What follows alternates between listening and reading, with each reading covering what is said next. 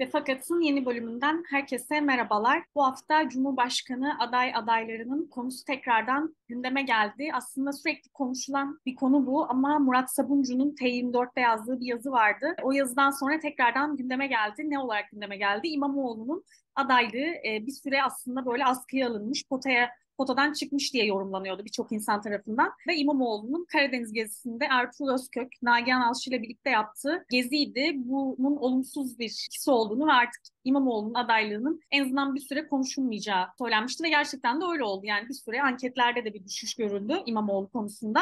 Aslında İmamoğlu'nun 29 Ekim'de yaptığı bir konuşma e, oldu. O konuşmadaki heyecanı, oradaki e, tutkusu ve kurduğu bir cümle vardı. Türkiye'nin 100. yılında her şey çok güzel olacak. İmamoğlu'nun adaylığa hazırlandığını, istediğini mi gibi bir heyecana insanları sürükledi. E tabii bir de Özgür Özel'in bir açıklaması vardı. Hande Fırat'a verdiği bir röportajda Kemal Kılıçdaroğlu'nun bu konuda fedakarlık yapabileceğine işaret eden bir şeyler söyledi ve tekrardan oradan tartışma başladı. Murat Sabuncu da yazısında Kemal Kılıçdaroğlu ile İmamoğlu'nun karşı karşıya olmadığını, aslında omuz omuz olduğunu, Kemal Kılıçdaroğlu'nun da eğer yeri ve zamanı gelirse e, bu konuda adaylık konusunda fedakarlık yapabileceğini işaret eden bir yazıydı. Daha sonrasında hem siyasi yorumcular hem de gazeteciler İmamoğlu'nun tekrardan bir ivme kazan nabileceğini, acaba tekrardan onun adaylığı konuşulacak mı diye yayınlar, söyleşiler yapmaya başladılar. Bir yandan da hala Kemal Kılıçdaroğlu'nun adaylığı konusunda altılı masadaki partiler, partilerdeki siyasi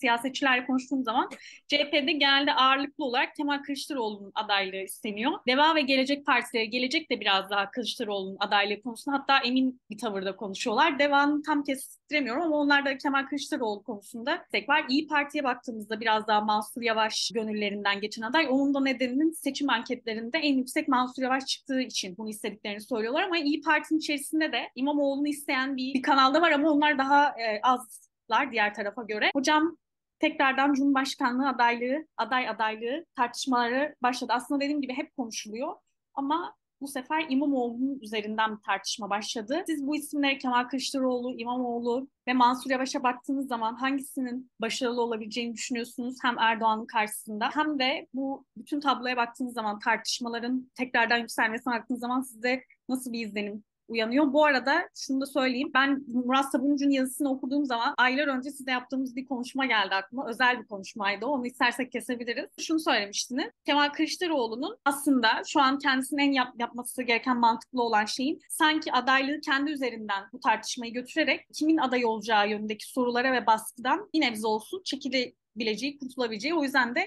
şu anki pozisyonun aslında en mantıklı olduğuna dair bir yorum yapmıştınız. Murat Sabuncu'nun yazısını okuyunca da geldi aklıma. Bu konuda da bir fikir değişikliğiniz var mı son? Biz, biz bunu konuştuğumuzda çünkü çok önceydi.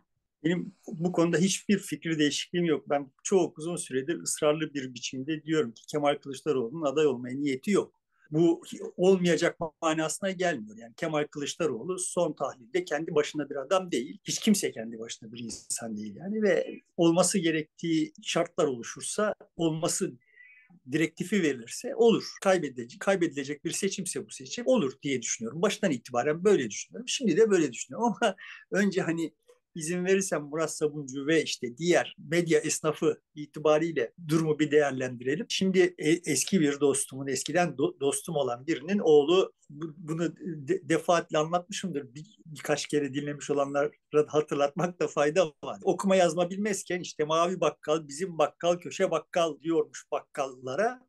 Sonra e, bir gün işte okuma yazmayı öğrenmiş gelmiş heyecanlı babasına demiş ki baba biliyor musun mavi bakkal Erdiş bakkaliyesi olmuş demiş. Şimdi son tahlilde baktığımız zaman benim gördüğüm bu e, medyanın işte e, daha doğrusu çok konuşanları şu son 29 Ekim şeyinden sonra e, şovundan sonra İmamoğlu ismini keşfetmeleri böyle okuma yazmayı yeni öğrenmiş olmakla açıklanabilir. Yani o hep orada vardı. Ne hangi özneye bakıyor olduğumuz mühim. Yani Kılıçdaroğlu, İmamoğlu, Mansur Yavaş, Akşener vesaire bunlar özneler. Bunlara baktığımız zaman bir başka hikaye. Bunların davranışlarını yorumladığını varsaydığımız medya ve işte sosyal medyanın aktif aktörlerine baktığımız zaman başka bir hikaye. Topluma baktığımız zaman başka bir hikaye görüyoruz. Sonuçta toplumda İmamoğlu, Mansur Yavaş, daha doğrusu Kılıçdaroğlu değil, Kılıçdaroğlu dışındaki kim varsa gibi bir e, hararet hiç sönmedi. Sadece şu olmuş olabilir, medyanın böyle durmadan işte bak Kılıçdaroğlu aday olmayı kafasına koydu yorumları nedeniyle çaresizlik, hayal kırıklığı vesaire duyguları vardı, yayılmış oldu kam kamuoyunda. Ama kim olsun dendiği zaman Kılıçdaroğlu olmasın. İmamoğlu'nun anladığım kadarıyla ben izlemedim 29 Ekim'deki e, gösterisi kamuoyunda zaten uyuyordu olan hayal kırıklığıyla üstü örtülmüştü olan bu aa galiba bir dakika bak biz Kılıçdaroğlu'nun adaylığı ihtimalinden kurtulacağız duygusunu uyandırdı diye düşünüyorum. Yani yeni bir şey yeni bir şey değil. Bu yeni keşfedilmiş bir şey yani sonuçta. O hep vardı orada. Kılıçdaroğlu'nun adaylığını istemiyor Erdoğan'dan kurtulmak isteyenler diyelim. Kılıçdaroğlu'nun adaylığını istiyor Erdoğan'ın kazanmasını isteyenler ve bu hep böyleydi. Aylardır böyle ama ne olmuş oluyor? Zaman zaman işte hayal kırıklığı yükseliyor. Zaman zaman ümit yükseliyor. Zaman zaman korku yükseliyor. Zaman zaman heyecan yükseliyor vesaire böyle bunları değiştirecek, bu konjonktürü değiştirecek herhangi bir ağır bir faktör girmedi girmedi sisteme. Yani seninle aylar önce konuştuğumuz o konjonktürü, sosyal konjonktürü değiştirecek ağır bir şey olmadı. Gidişat belliydi. Bu gidişat, bu akış belli. Yani bu akış sürdü. Süren bu akışı değiştirecek bir baraj, bir işte e, deprem vesaire olmadı. Dolayısıyla Şimdi ne olmuş oldu? Zaten var olanı bizim medyamız yeniden keşfetmiş oldu. Aslında oradaydı. Kamuoyu nezdinde tablo böyle. Sonra şimdi sorduğun neydi? Bunların hangisinin ne şansı olur gibi bir soru vardı. Bu konuda kehanette bulunamam. Yani seçim sandık konmadan sandığı seçimin hikayesi belli olmadan hiçbir seçimin sonucu hakkında ahkam kesilemez. Mevcut Türkiye'nin dinamikleri her tarafa savrulabilir kararsızlık sergiliyor. Dünya dinamikleri bunlar bu e, kararsızlığı besliyor. Dolayısıyla şimdiden seçimin sonuçları hakkında ahkam kesmek son derece yanıltıcı olur diye düşünüyorum. Kimin aday olabileceğini bile şu anda kestiremiyoruz. Benim bu konudaki birkaç aydır ısrarlı olarak birçok programda söylediğim, birçok e, defa yazdığım şey şu yani sonuçta siyasetin patronları, o altılı masada oturanlar ya da işte sarayda oturanlar vesaire işte kendi kafalarına göre bir takım dizaynlar yapabilirler. Ama çok olağan dışı şeyler olmaz ise eğer ben toplumun hem Mansur Yavaş'ı hem de İmamoğlu'nu aday göstereceğini düşünüyorum. İkisinden de çok memnun olduklarından ya da ikisini de çok iyi tanıdıklarından, ikisinden de çok ümit var olduklarından değil. Kimin olmaması gerektiğini, neyin olmaması gerektiğini iyi biliyor toplum. Her zaman öyle olur. Onun olmamasını sağlayacak olanların İmamoğlu ve Yavaş olarak biraz kendilerinin oyunculuklarıyla, biraz onları destekleyenler sayesinde filan temayüz ettiğini düşünüyorum. Yani Türkiye'nin elindeki şu anda mevcut envanter bu. Ama bu, bu şartların hepsini değiştirecek çok şey olabilir. Önümüzdeki iki ay içinde Türkiye'de ve dünyada bütün bu şartları değiştirecek çok şey olabilir. Yani. İmamoğlu ve Mansur Yavaş'ın e, adaylığı konusunda insanların kafasında genelde şöyle bir soru işareti var. İmamoğlu'nun Kürtlerin de oyunu aldığı yani zaten tekrarlanan 31 Mart 24 Haziran seçimlerinde görüyoruz. Yani HDP'lilerin %98'i İmamoğlu'na oy vermişler. Ama Mansur Yavaş'ta böyle bir derin oyunun verilmeyeceği konusunda bir endişe var. Şimdi bu ikisinin yani hem İmamoğlu'nun hem de Mansur Yavaş'ın seçim kampanyası sürecinde Erdoğan'ın karşısında potansiyelleri ne olur, oradaki başarıları nasıl olur diye değerlendirildiğinde de daha çok İmamoğlu öne çıkıyor. Siz nasıl değerlendiriyorsunuz? Üzerinden hani e, seçim sandığı kurulmadan üzerine konuşmak istemiyorsunuz bu konunun ama iki tane aslında şu an özne tartışacak olursak hem Mansur Yavaş hem İmamoğlu hangisinin daha becerikli, daha bu işi götürebileceğini düşünüyorsunuz? Şimdi e, demin dedim ki birkaç ay öncesinden beri hep aynı e, durum e, e, kanaatteyim. Çünkü bu arada Türkiye'de ciddi bir değişiklik olmadı. Aslında evet e, yanıldım. Bir şey değişti yani. Ben birkaç ay önce Kürtlerin her ne olursa olsun yani HDP'ye oy veren Kürtlerin ve HDP'ye oy veren Kürt olmayanların da her ne olursa olsun Erdoğan'ın karşısındaki adayı destekleyeceğini düşünüyordum. Tablo öyleydi. Ama son bir bir iki ayda özellikle de birkaç haftada son birkaç hafta olup bitenler gösteriyor ki HDP 31 Mart'taki tutumunu sergilemeyecek. Bu sefer en azından şimdiki durum itibariyle çok çaresiz kalınır. Seçime gidilirken tekrar işte bağrımıza taş bassak da filanlar gündeme gelebilir. Bunları bilmiyorum. Ama şimdi bugün seçim olacak olsa HDP bir pazarlık yapacak. Bunu da HDP'nin tekrar söylüyorum. Geçen sefer HDP için söylediklerimi tekrarlıyorum. HDP'nin kendi işte Sırça Köşkü'nde kendi kulesinde işte eş başkanların ya aslında böyle mi yapsak acaba gibi fantezilerinin sonucu olmadığını HDP'ye oy veren tabanın yok kardeşim bizi bu, bu sefer bu kadar ucuza bu kadar bedavaya satmayın diyor olmalarının sonucu olduğunu düşünüyorum. Yani HDP seçmeni kendisinin çantada keklik görülmesinden fena halde rahatsız. Derdimi ifade edebildim mi? Aslında bu birkaç haftada son bir ayda yani neyi görüp de bu konudaki fikriniz değişti onu merak ettim. Yok böyle hani kendi iç kavgalarına düşmüş bir edadan çıkıp Türkiye hakkında daha çok konuşan, daha böyle dik durmaya çalışan bir takım böyle çok cılız cılız bir şeyler var ama bunlar gösteriyor ki, toplamı gösteriyor ki yani bu işte Demirtaş'ın yaptığı müdahaleler de dahil olmak üzere hepsi gösteriyor. Hepsi şunu hissediyorlar yani o tabanı bu sefer kayıtsız şartsız bir tarafa sevk edemeyecekler. Dolayısıyla bir pazarlık dil, lisanlarında bir değişim oldu. Kullandıkları argümanlarda bir değişim oldu. Gözle görülür, kulakla işitilir bir değişim oldu. Artı ses tonunda ciddi bir değişim oldu. Yani duruşta bir değişim oldu. Dolayısıyla Kürtlerin bu sefer böyle çok kolayca sevk edilemeyecek olduklarını gördüklerini düşünüyorum. Aslında ben zaten o rahatsızlığın olması gerekiyordu olduğunu düşünüyordum kendi kendime. Yani ben olsam diye düşünüyordum. Çünkü çok böyle hani HDP seçmeni çok Kürt tanıdığım yok. O, o çevrenin içinde değilim. Onların nabzını tutabilecek durumda değilim. Olsa olsa diye bakacak olursam sevmem olsa olsa diye bakılmasını ama başka bir seçeneğim olmadığı için olsa olsa diye bakacak olursam bu sefer biraz arıza çıkaracaklarını, çıkarmak isteyeceklerini tahmin ediyorum. Ve böyle okuyor. Bu tekrar söylüyorum seçime giderken çok çaresiz kalınır ve yine eski mevzilere rücu edilebilir. Şimdiki durumda evet öyle çantada kekli Kürtler yok. Buradan bakınca İmamoğlu bu Kürtleri yeniden muhalefetin adayına oy vermeye ikna etmekte kullanışlı. Bunu daha kolay yapabilecek hem Kılıçdaroğlu'na hem Mansur Yavaş'a kıyasla daha kolay yapabilecek oyuncu olarak düşünülebilir. Neden öyle? Yani İmamoğlu'nun ne farkı var? Neyi farklı ya? Bir şey farklı yaptığından değil ama yani ona bu yapıştırılmış durumda. Kürtler ona daha önce oy verdiler şimdi de verebilirler filan gibi geyiklerle biz şimdi zaten bu işler geyiklerle olur ve bu geyiklerle işte İmamoğlu evet Kürt seçmenin oyunun HDP'yi HDP'lileri çok fazla memnun etme çabası harcanmadan da muhalefet tarafından devşirilmesinin de kolaylaştırıcı bir e, faktör olabilir e, İmamoğlu aday olursa. Ama zaten ben hikayenin de buraya doğru evrileceğini düşünüyorum. Yani İmamoğlu'nun gücü buradan kaynaklanıyor ve senaryo gerçekleşirse eğer İmamoğlu Kürtlerle birlikte seçim kazanırsa bunun kendi ideolojik pozisyonları için bir tehdit olacağını düşünen Erdoğan'ı Kürtsüz devirmek projesin gibi bir projeleri olanlar da Mansur Yavaş'ı ittirirler diye diye düşünüyorum. Başından itibaren olayı böyle düşünüyorum. Burada sadece son dönemde değişen şey benim kafamda. Yani İmamoğlu'nun bile o kadar kolay tek başına İmamoğlu'nun ismini Kürtlerin oylarını devşirmek için yeterli olmayabileceği bir ihtimal olarak belirdi diye düşünüyorum. Şimdi İmamoğlu'nun 31 Mart performansı benim açımdan sadece iki performanstır.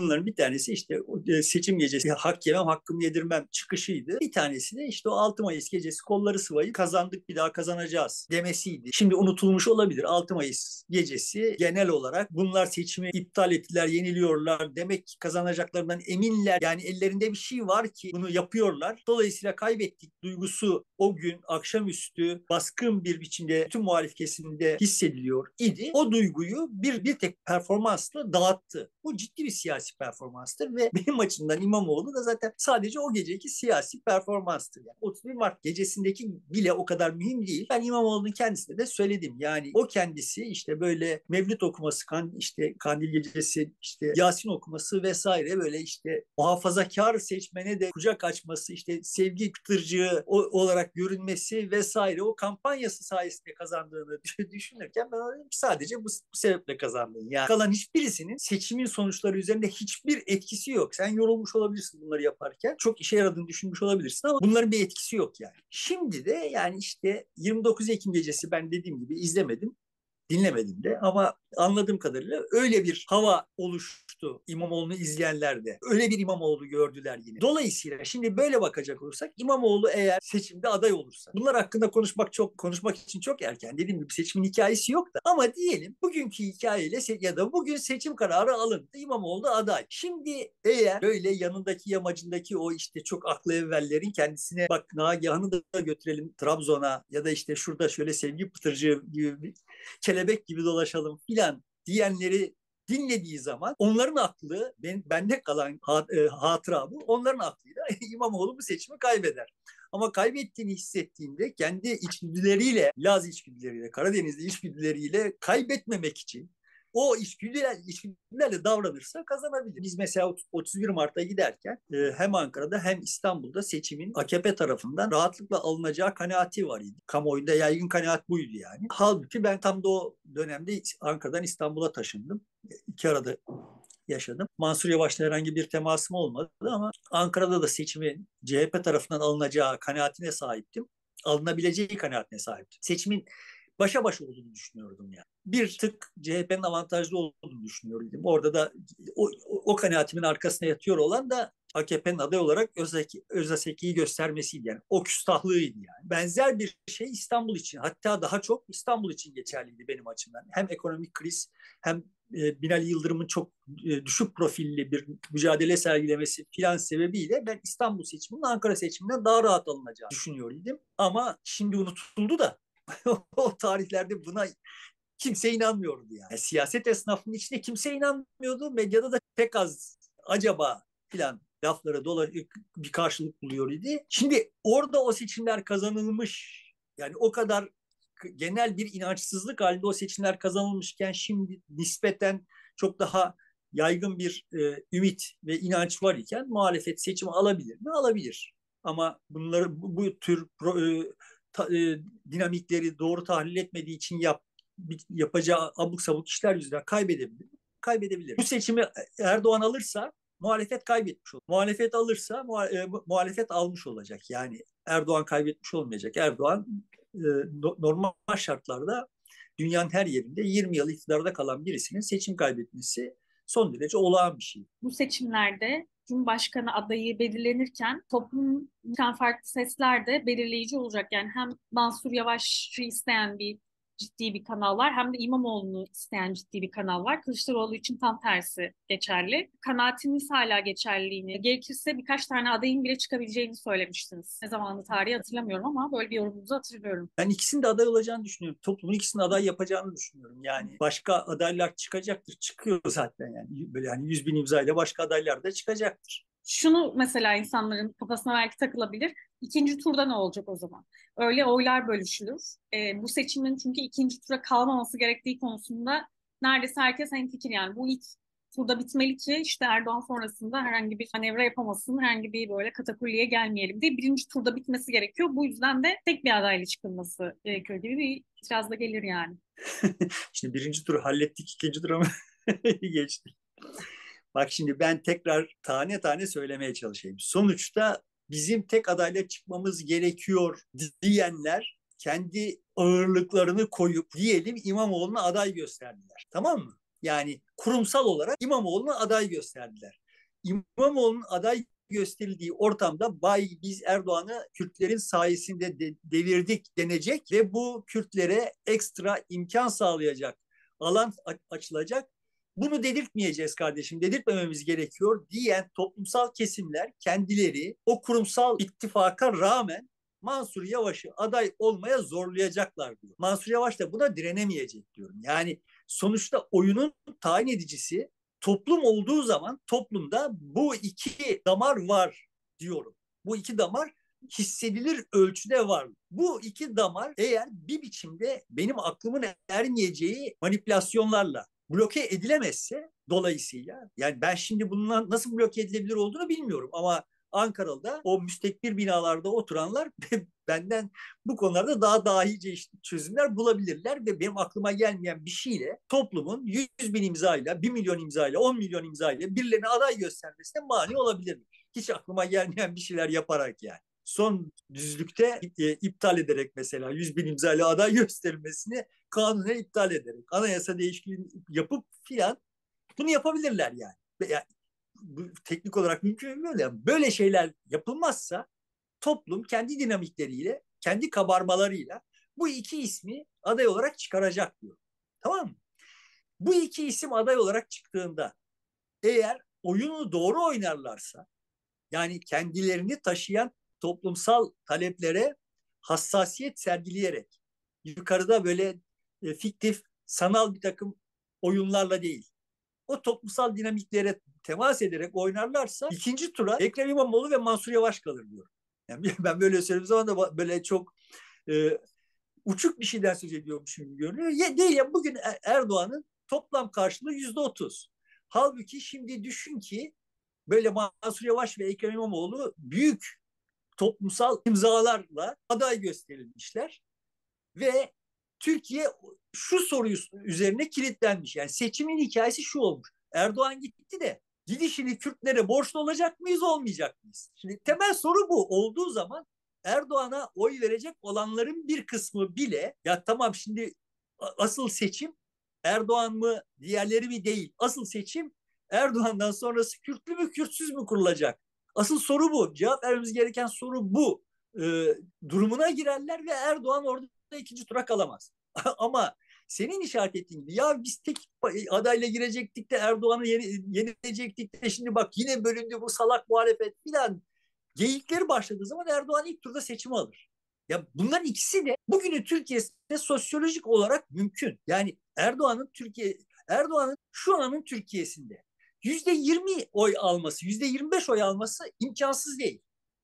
Yüzde elli beş oy alması imkansız değil. Tamam yani Türkiye'nin şu an sosyolojik durumu bu ya. Dolayısıyla burada oyunun nasıl oynandığına bağlı, oyunun nasıl oynandığını görmeden böyle onun sonuçları, puan sıralaması vesaire hakkında ahkam kesmek çok kehanet olur. Mevcut oyunculara baktığımız zaman görünüyor ki Erdoğan bu sabuk işler yapıyor bir şeyler yapıyor. Yani Türkiye yüzyıl hikayesi mesela neresinden baksan sakin bir, bir ama bir şey yani ya vatandaş orada Erdoğan'a oy vermek için bir bahaneye ihtiyacı olan Erdoğan'dan Erdoğan'ın arkasında durmuş, heyecanla durmuş. Sonra bu heyecanın istismar edildiğini hissetmiş, fark etmiş, uzaklaşmış ama nereye gideceğini bilmeyen geniş kesimler için Aa bak işte tamam ya adam yine bir şeyler yapıyor filan diye bir bahane alıyor yani. Yani şimdi TOG diye bir şey üzerinden böyle olağanüstü bir takım efsaneler yazmaya çalışıyor adam. Yani normal şartlarda karşısında doğru rakipler olsa bu rakipler bütün bunları Erdoğan aleyhine çalışacak hale getirirler. Yani bunların sakillikleri, bunların biçimsizlikleri, kurulan hayallerin Türkiye için ne kadar küçük hayaller olduğu, aslında Türkiye'nin çok daha büyük hayaller kurabilecek bir ülke olduğu ama işte Erdoğan hem kendisinin hem 20 yıllık iktidarının onu işte buraya kadar gerilettiği vesaire üzerinden çok gösterişli bir hikaye yazılabilir ama şimdi muhalefetin genel ta- tarzı ya ayaklarınız yere bassın, ayak kurmayın kardeşim. Ne biçim e, insanlarsınız siz, haddinizi şaşırıyorsunuz filan oluyor. Öyle olunca e, Erdoğan buradan avantajlı çıkıyor yani. Hocam bir de Mansur Yavaş, İmamoğlu, Kılıçdaroğlu adaylığı tartışılırken hatta farklı isimler işte Abdülhatif Şener gibi isimler tartışılırken bir yandan da şöyle düşünenler var. Aslında bu isimlerin hepsi bir yerden sonra e, sonlanacak bu isimlerin tartışması ve orada Abdullah Gül tartışması tekrardan gündeme gelecek. Bu zaten önceki Cumhurbaşkanlığı seçimlerinde olmuştu. Abdullah Gül'ün adaylığını nasıl değerlendiriyorsunuz? Hem önceki veto yemiş olan adaylık tartışması nasıl değerlendirmiştiniz? E, hem de şimdi tekrardan böyle bir olasılık var mı? Yeniden böyle bir ilme kazanır mı Abdullah Gül? Şimdi Abdullah Gül Türkiye'de daha önce Cumhurbaşkanı oldu. Nasıl oldu onu hatırlayalım yani. 2007 seçimlerine giderken Abdullah Gül'ün Cumhurbaşkanı adaylığına yargı darbesi yapıldıktan sonra AKP erken seçim kararı verdi. Erken seçim yapıldı. AKP ezdi geçti. Biz o dönemde Ankara'da işte böyle siyasi çalışmalar da yapıyoruz. Danışmanlık da yapıyoruz. Böyle bir grup halinde bir e, toplantıdayken dedim ki Erdoğan Abdullah Gül aday göstermeyecek. Ya manyak mısın olur mu öyle şey filan dendi. Sonra anlaşıldı ki evet yani Erdoğan başka adaylar arıyor. Herkes ya hakikaten filan durumuna gelmişken bir gün böyle öyle vakti bir e, yine toplantı sohbet halindeyken Abdullah Gül televizyon kameralarının karşısına geçti ve dedi ki bu seçim benim say sayemde kazanıldı. Benim Cumhurbaşkanı adaylığım sayesinde kazanıldı. Yani beni aday yapacaksınız yapmazsanız arıza çıkarırım dedi. Bütün siyasi hayatı boyunca yapıp yaptığı tek siyasi çıkış budur Abdullah Gül. Buna benzer bir iş yapmadan, herhangi bir şey yapmadan, ya ben hak etmişim, benim hakkımı vereceksiniz memur zihniyetiyle Türkiye'de bugün şartlarında Cumhurbaşkanı olunmaz. O günün şartlarında da olunmaz. Yani ondan önceki Cumhurbaşkanları hep öyle memurlar idiler Özal'a kadar olanlar. Ama yani sonuçta Özal'la birlikte bu oyun değişti. Yani bunu isteyeceksin, mücadele edeceksin, icabını yerine getireceksin. Böyle bekleyeceksin ki herkes hata yapacak. Bir tek sen hatasız hiçbir şey yapmadığın için hata da yapmadığın için piyango sana vuracak. Böyle bir şey hayal etmek bile abesle iştigal. Yani bugünün Türkiye'sinde en olmayacak şey bu. Yani biz şimdi neyi konuşuyoruz? Sonuçta bak e, Mansur Yavaş aslında Cumhurbaşkanı adaylığını istiyor ama işte şurada fincancı katırlarını ürkütmemek için şöyle davranıyor.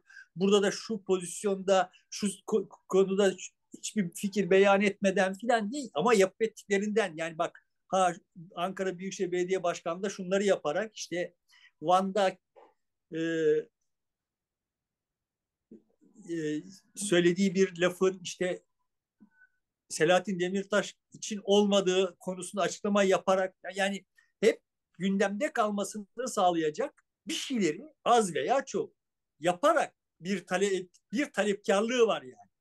Ama asıl mühimi zaten Mansur Yavaş'ın arkasındaki kesimin talepleri. İşte Abdullah Gül'ün arkasında kim var ya? Yani bütün e, kendisine güven duymuş olan kim varsa hepsini sattı Abdullah Gül. Yani. Dolayısıyla buradan sonra Abdullah Gül Abdullah Gül'ün eşi bile artık şeyden çıkaramaz yani. Düştüğü yerden, düştüğü çukurdan çıkaramaz. O da zaten hani yapmış olduğunu yaptı Türkiye'ye.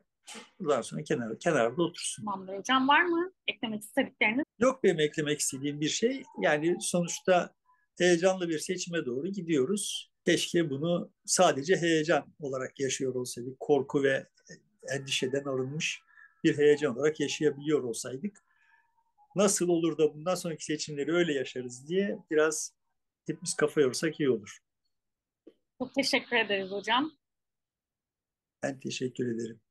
İzleyicilerimize de teşekkür ediyoruz. Sizi buraya kadar izledikleri için görüşmek üzere.